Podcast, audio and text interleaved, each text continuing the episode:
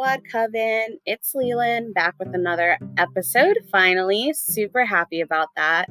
Um, this is going to be the first or like first inaugural, I guess, inaugural episode of where I have different authors that are like super cool and authors that I love with their not only just loving their work, but also them as a person, where I get to bring them on the show for a bit, talk for about 15 minutes about anything, whether it's life.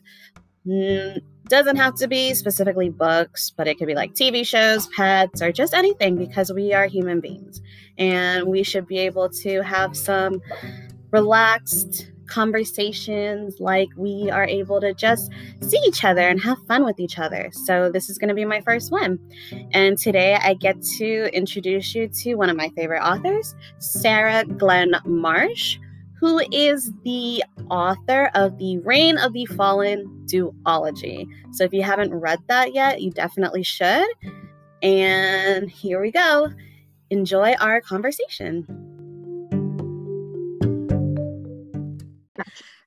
Okay, so Sarah, I was curious to know about that show that you were talking to me about. I think you said it was like the Bachelorette, and there was only one black woman that was a bachelorette on the show so far. Was that correct?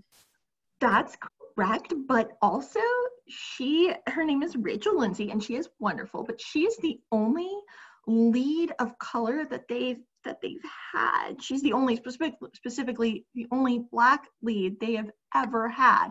So there have not been any black bachelors, although ABC has just announced that the next bachelor, Matt James, uh, he is black, and I'm very excited for his season. No, that's not that. Okay, that I didn't realize that, and that's a good point because I guess every time I see like commercials of it, I I never really thought about it because I guess it does kind of seem like the norm. That's what they always have, but that is such a good point that they've never had a a lead of a different color for either show. So that is very very it's interesting. It's it's disappointing and also I hope that they're not just um picking this new guy because he's black. You know what I mean? I hope that I hope they chose him for another reason basically is my thoughts.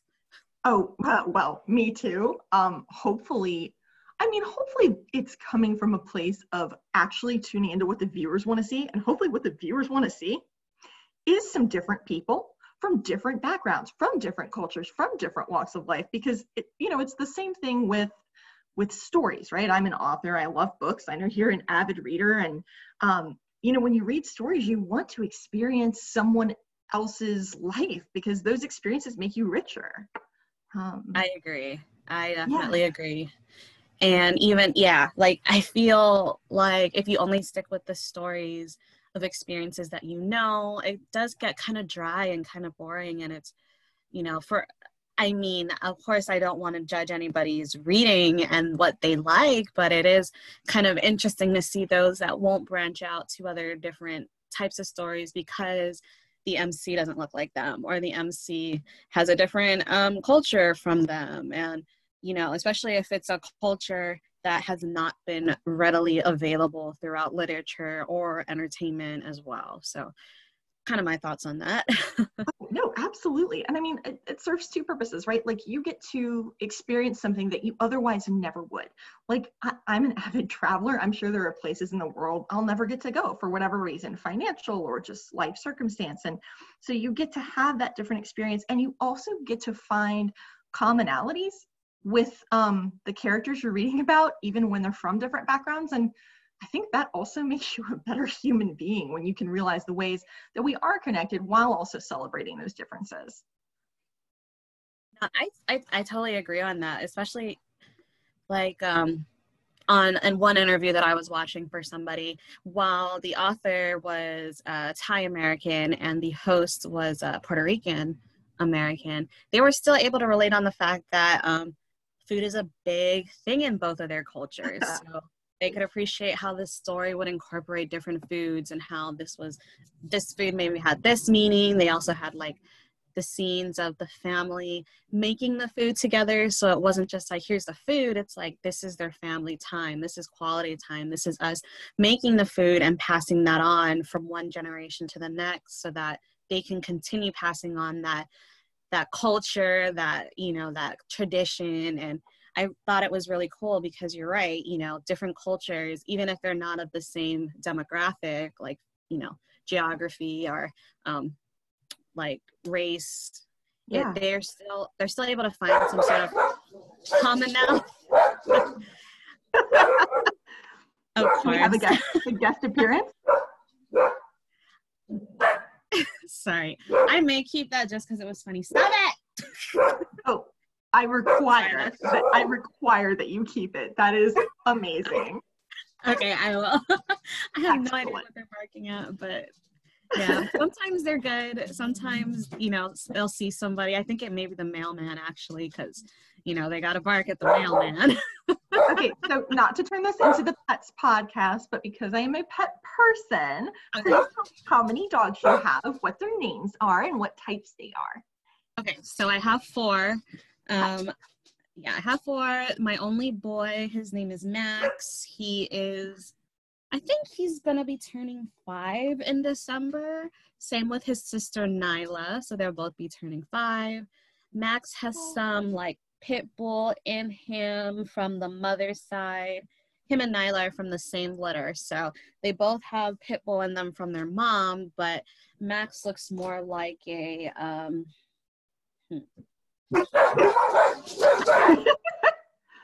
Well they're trying to tell tell me about themselves i guess. Yeah they are. They're very vocal. Nyla looks more like a dober or not a doberman like a shepherd.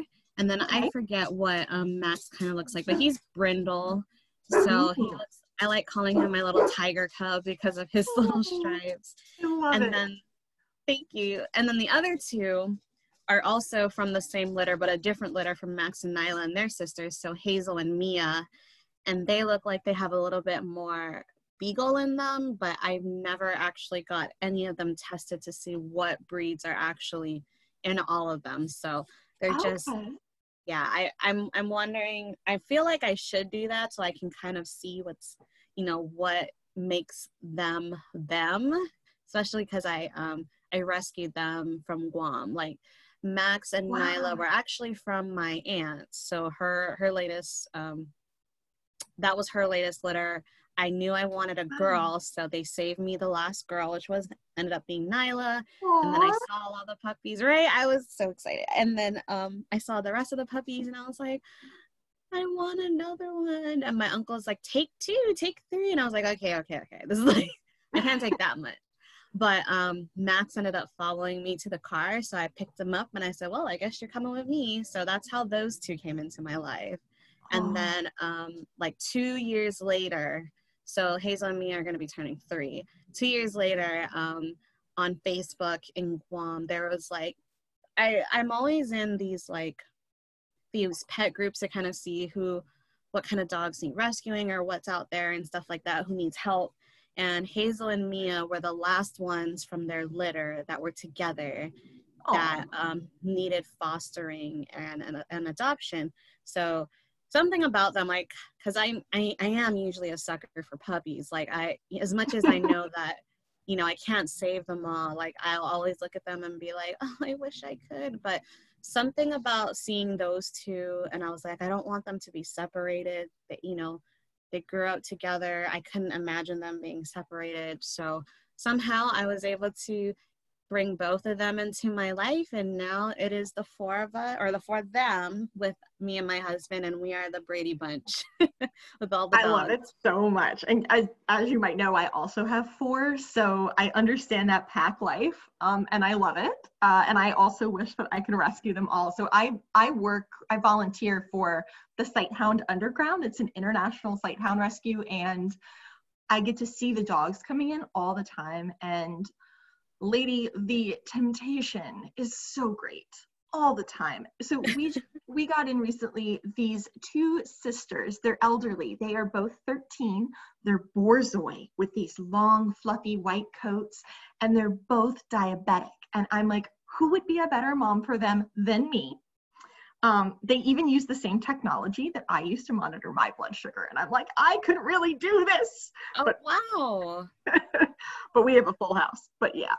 Yeah, I love seeing your photos of all your dogs. So every time, yeah. And I love seeing them grow and just seeing all the pictures that you have and how happy they are and how happy you are. So I, you know, I feel like dogs are so, they're such loving creatures and animals that you just can't help but love them and it just really breaks my heart when like you know circumstances may change and someone has to get not like get rid of meaning you know something bad but they just can't take care of their dog anymore and yeah. they try to rehome them and it just it hurts because like you know yeah. i can't judge anybody for what's going on it all it just i feel like for me it just hurts more because i understand that the dog may feel really like traumatized or just you know like questioning what happened like why am i not with my human anymore what did i do and that breaks my heart. So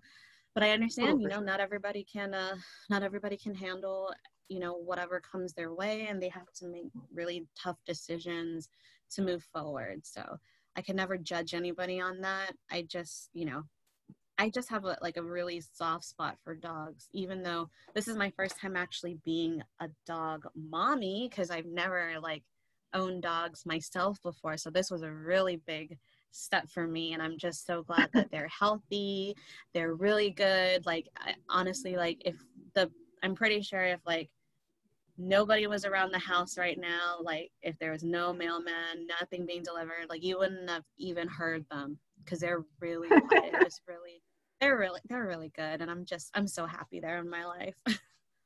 uh, well, they're very lucky too. Um, I can tell how much you love them, so they're they are also very very lucky. Um, that's fantastic we kind of switched to the dog topic, which is cool because you know it's not we're not having to talk about any one specific thing, but it was so nice to it's it's nice to meet somebody who loves their dogs as a family. You know, I I, I feel like um, when I was growing up, of course, I wasn't I didn't have any dogs, so for me it was really like I didn't understand. I was like, you know, mm-hmm. aren't they supposed to just be outside watching the house? Like in like in Guam, yeah. we usually use our dogs as guard dogs, so it's not like a it's not like a affection type thing. It's like we need to make sure nobody's gonna get the farm animals type of thing like, in Guam. Like a working dog. Yeah. Exactly. There you go. Yeah, they're working dogs, so they're not inside. They're not like you know they don't have the same things that probably inside dogs have like a little bed or their toys and stuff they are just this is what they do they work but they're fed you know they're taken care of but it's yeah. not mostly affection so now that I have mine, I totally get it now. I'm like, oh, I can, I cannot understand how anybody doesn't see that they are family. So now I'm like on the other side. So I like oh, that. Yeah.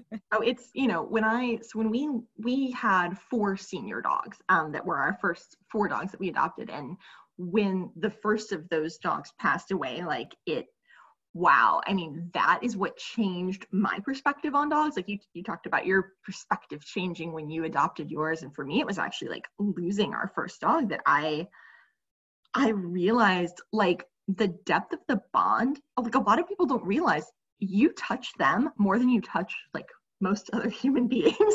Um and there's something like they are such a deeply ingrained part of your life. Um i mean so you touch them constantly they look to you for everything. Um and so yeah it it really rocked my world and it it showed me like how important it is to make time for them and to just you know like screw it give them the um the banana or the apple that they want or the peanut butter ice cream or um you know make time to go outside and play. And so it's definitely even changed the little things in my day to day where like now if i see that one of them wants to hang out i hang out I need to do that more. Like I I've been so slammed on so many things lately. I may add another one depending on how the interview goes today. So it's just like I do. I really need to take a, that step back and just hang with them, which is what I'm trying to do today. Like I had my awesome. doctor's appointment. I asked my my boss I was like I'd really like to just take the whole day off to kind of um, you know, relax from that. I didn't know what else was going to happen today either. So I didn't want to like have to go into work and I'm still like messed up from any tests I had to do. But now it's like giving yeah. me an excuse to really just cuddle with them and relax Aww. with them. So I, I, I definitely agree that. And like what you said, I'm honestly so scared for when that day comes, you know, when it's just their time to go. I like I can't I have to not think about it because I will just be so upset the entire time even though nothing's wrong right now or like you know they're not yeah. old enough yet but I'm just like I I don't know what I'm going to do when that happens because I know it's going to happen it's like a part of life but I just I don't know yeah. what to do so it's honestly one of the hardest things I have ever been through, and it has made me a more empathetic person to like literally anything that anyone might be going through. I'm just like, it's so weird how it's changed. Like, I'm a softer person now. Like, I never used to cry about anything. I can cry at the drop of a hat now. I mean, it is, it's really something. Um, but uh, my best advice uh, for anyone who might be listening who is going to uh, lose a pet, like if they know their pet is sick, here's my advice, okay? Get a canvas. I'm talking about a cheap hardback, like at Michael's, like the cheapest uh, big white canvas you can find. Get some child safe paint in a bunch of fun colors. Let your dog walk through the paint and run all over the canvas. Um, I made rainbow paw print uh, canvases with all of my babies that passed. Um, and I'm really glad I have that. I had never thought to do that. I'm gonna have to remember that because that sounds really beautiful and you know that that's unique. No one's ever gonna be able to replicate that the same way, and it's wow. Yeah, yeah. It, it's a happy memory. Um, it's a fun. It so when you see it, you'll also smile. It's a really cool thing. Definitely recommend that yeah i'm gonna i'll i'll remember that for i don't know when but i you know i'll, I'll always keep that in mind because i really like that idea thank you so oh, much.